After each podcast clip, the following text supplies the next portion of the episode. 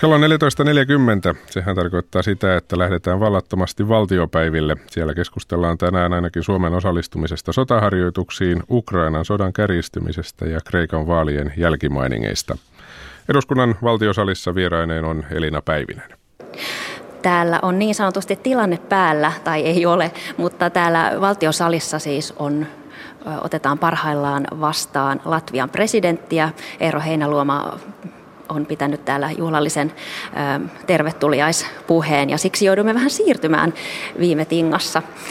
Siitä johtuu tämä viivästys.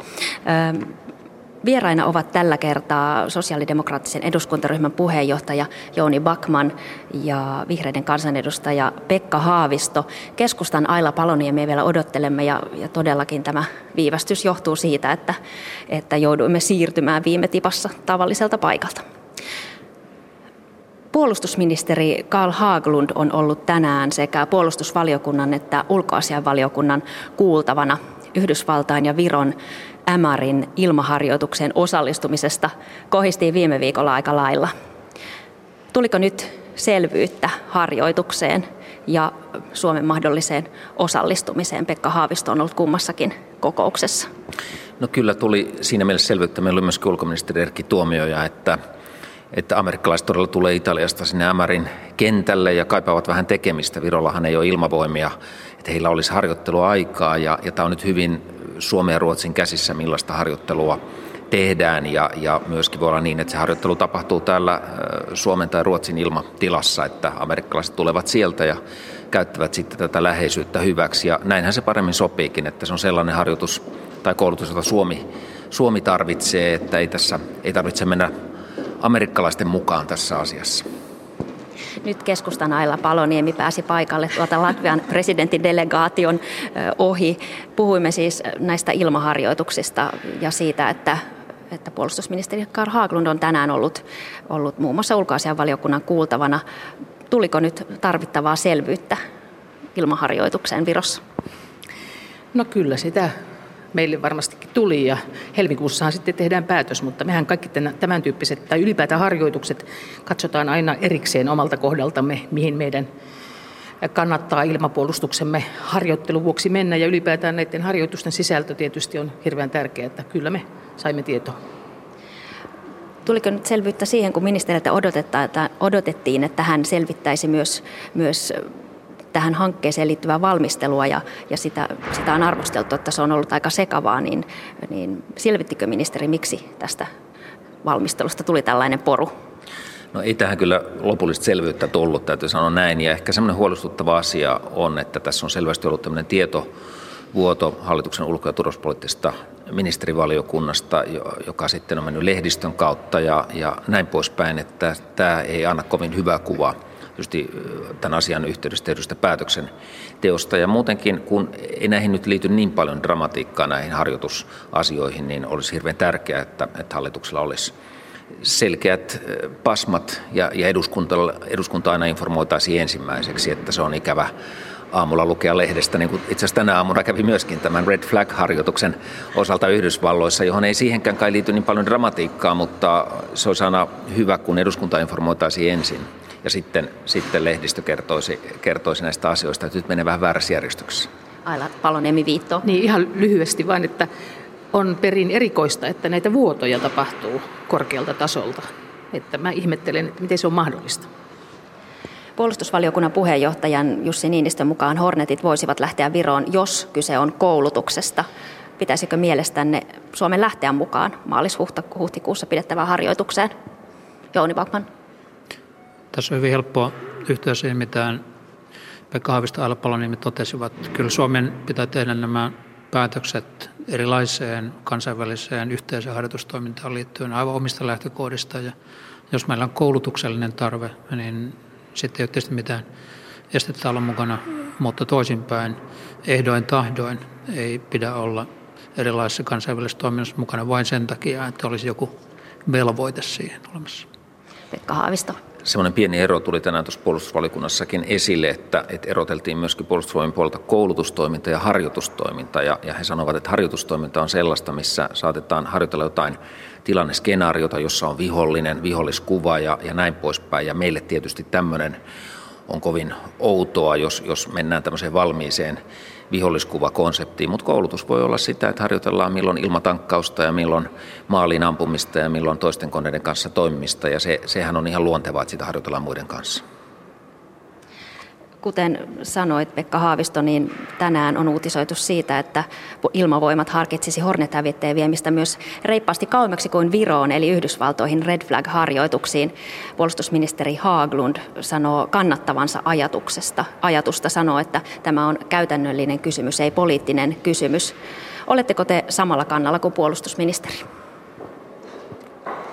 No tästä ehkä voisi sanoa näin, että puhutaan nyt vuodesta 2018, eli aika pitkän ajan päässä tapahtuvasta asiasta, ja, ja puolustusministeri sanoi, että Hornetit ovat amerikkalaista kalustoa, ja amerikkalaisten kanssa on tähänkin mennessä harjoiteltu, että lähinnä esteenä on tämä pitkä välimatka. Pitäisi lentää Atlantin yli, ja, ja tämä on kallis harjoitus siinä mielessä, että nämä tekniset yksityiskohdat ovat tässä. Et sinänsä, jos on tämmöistä teknisestä harjoittelusta, koulutuksesta, jossa lentäjien ja koneiden kapasiteettia harjoitetaan, niin eihän siinä mitään estettä ole, että, että minusta puolustusvoimat tuo itse arvioida, että onko tässä sitten, onko tämä Red Flag-harjoitus sellainen. Hehän ovat käyneet siellä ilman koneita nyt tar- tar- tarkkailemassa sitä, niin ehkä, ehkä sitten, jos sinne joskus omalla koneella mennään, en, en näe siinä kovin suurta uhkaa tähänkin asti tämmöisen toimintaan osallistuttu. Aila Paloniemi. Tuohon harjoitukseen on kuitenkin niin pitkä aika, että tämä eduskunta ja ei, ei ehdi sitä kyllä käsitellä, eikä ehkä vielä seuraavakaan, että meillä on aika monta vuotta aikaa katsoa, miten tämä harjoitustoiminta nyt ylipäätään muotoutuu. Miten Joni Backman suhtautuu Yhdysvalloissa harjoitteluun? No, tässäkin pitää muistaa ihan näitä peruskäsitteitä, onko kysymys koulutuksesta, harjoittelusta ja harjoituksesta. Ja suomalaiset on vuosikymmenten aikana kouluttautuneet USA-maaperällä sellaisella kalustolla, joka on ollut amerikkalaista kalustoa, kun välttämättä meillä ei aina siinä vaiheessa edes oma ole ollut. Ja ei tässä yhteydessä ole taas niin mystiikkaa siihen, että missä maaperällä kouluttaudutaan. Mutta se, että lähdetään viemään suomalaista kalustoa maailmalle, niin mm, siinä on kyllä itäinen kysymysmerkki. Mennään sitten tapahtumiin, kiivaisiin tapahtumiin muualla Euroopassa. EUn kerrotaan harkitsevan uusia pakotteita Venäjää vastaan viime viikonlopun veristen iskujen jälkeen Ukrainassa. EUn ulkoministerit kokoontuvat huomenna keskustelemaan Ukrainan sodan kärjistymisestä. Ja kuten sanottu, Erkki Tuomioja on ollut tänään ulkoasian valiokunnan kuultavana. Miten todennäköisenä pidätte, että uusia pakotteita asetetaan?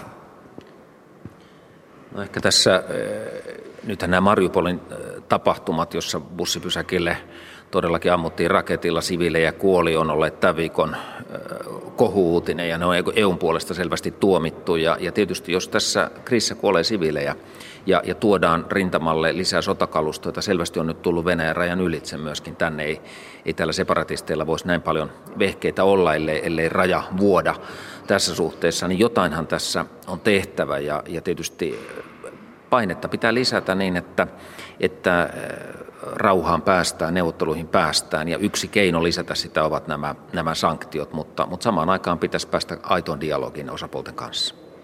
Aila Paloniemi. No, mä olen hyvin pitkälle samaa mieltä, mutta, mutta kuten kaikki tiedämme, niin nämä sanktiothan eivät ole erityisesti purreet, että ei niin varmaan kovin herkästi kuitenkaan mennä. Kyllähän se tärkeämpi asia tietenkin olisi, että Etyjin roolia siellä monitorointimissiota voitaisiin voimistaa ja ylipäätään saataisiin tulitauko aikaiseksi, ja että päästäisiin neuvotteluihin, koska, koska kyllä se nyt on se ainoa kestävä tie tietenkin tässä, mutta ymmärrän kyllä sen, että kun siviiliuhreja tulee ja muuta, niin, niin kyllähän siinä on pakko, pakko harkita myös, myös tätä pakotepuolta. Mitä ne pakotteet voisivat olla? Kyllä ne on taloudellisia pakotteita tässä suhteessa, kun tuolla muualla Euroopassa usein käyttää sellaisia puheenvuoroja, jos todetaan, että Venäjä ei ymmärrä muuta kuin voiman käyttöä, niin täytyy kyllä muistuttaa, että se voimankäytön pitää olla nimenomaan tällaisia taloudellisia pakotteita ja muuta voimankäyttöä missään tapauksessa ei kannata edes puheissa ryhtyä esittelemään. Suomalainen linja tässä on hyvin yhtenäinen. Olemme mukana eurooppalaisessa pakotepolitiikassa ja olemme valmiit tekemään myös uusia päätöksiä, jos niitä edellytetään. Näyttää siis siltä, että näistä nykyisistä pakotteista ja Minskin tulitaukosopimuksesta ei ole ollut juuri hyötyä tämän kriisin ratkaisemiseksi. Mikä olisi nyt sellainen keino, jolla todella olisi merkitystä, jotta päästäisiin lähemmäs rauhaa? Minusta tämä ajatus, joka on otettu esille, että voidaanko Ukraina ja Venäjän raja kokonaan sulkea tai siihen saada tämmöistä tarkastustoimintaa, että aseita ei vuoda lisää tänne, tänne rintamalle. Se on minusta erittäin tärkeää ja, ja jos sekä Venäjällä että Ukrainalla on halu saada separatistit neuvottelupöytään, niin sitten tätä painostusta pitäisi vaan, vaan, vaan lisätä, että minusta nämä on näitä keinoja. Ja kyllä kai viimekätisenä keinona on, on tällaisen tarkkailuoperaation, esimerkiksi tämmöisen etyjin tarkkailuoperaatio, joka sitten sitä raja-aluetta valvoisi, sellaisen mobilisointi sinne alueelle. Minusta tästä Ilkka Kanerva on esimerkiksi puhunut puhunut siihen suuntaan, että näin, näin voitaisiin menetellä ja, ja jollain tavalla ulkopuolisia tarkkailijoita, neutraaleja tarkkailijoita tarvitaan, koska huhut leviää. Tällä alueella tulee jatkuvasti disinformaatiota, väärää tietoa ja, ja tämmöinen kansainvälinen tarkkailuoperaatio voisi siellä alueella helpottaa. Näin sanoi vihreiden Pekka Haavisto. Entä Aila Paloniemi? Tuohon ei ole paljon lisäämistä. Ei näitä keinoja eikä tätä keinovalikoimaa kovin paljon ole, että tuo minusta kyllä myös kuulostaa erittäin järkevältä ja sitä, sehän on otettu jo esille monen kertaan, että tämän tyyppinen ratkaisu olisi hyvä. Kyllä tällä talouden puolellakin on vielä huomattavasti järeämpiäkin toimenpiteitä keinovalikoimassa ja ne on sitten kyllä jo sen verran järeitä, että niitäkin pitää miettiä hyvin tarkkaan esimerkkinä, että jos Venäjä suljetaan pois kansainvälisistä maksujärjestelyistä ja niin edelleen. Ja niillä on kyllä sitten talouteen liittyen hyvin dramaattisia vaikutuksia. Niin Venäjän pääministeri Dimitri Medvedev on jo varoittanut, että Venäjä vastaa rajoittamattomilla toimilla, jos se suljetaan pois SWIFT-maksujärjestelmästä. Nämä pakotteet ja vastapakotteet ovat Suomelle hankala asia. Yksi sellainen asia, joka nousi tänään myöskin ulkoasianvaliokunnassa esiin, oli nämä ympäristöön ja Itämeren ympäristöön vaikuttavat asiat. Että nyt monet eurooppalaiset luottolaitokset ja rahoituslaitokset, jotka toimivat Venäjän kanssa, ovat itse asiassa jäädyttäneet esimerkiksi ympäristöhankkeita.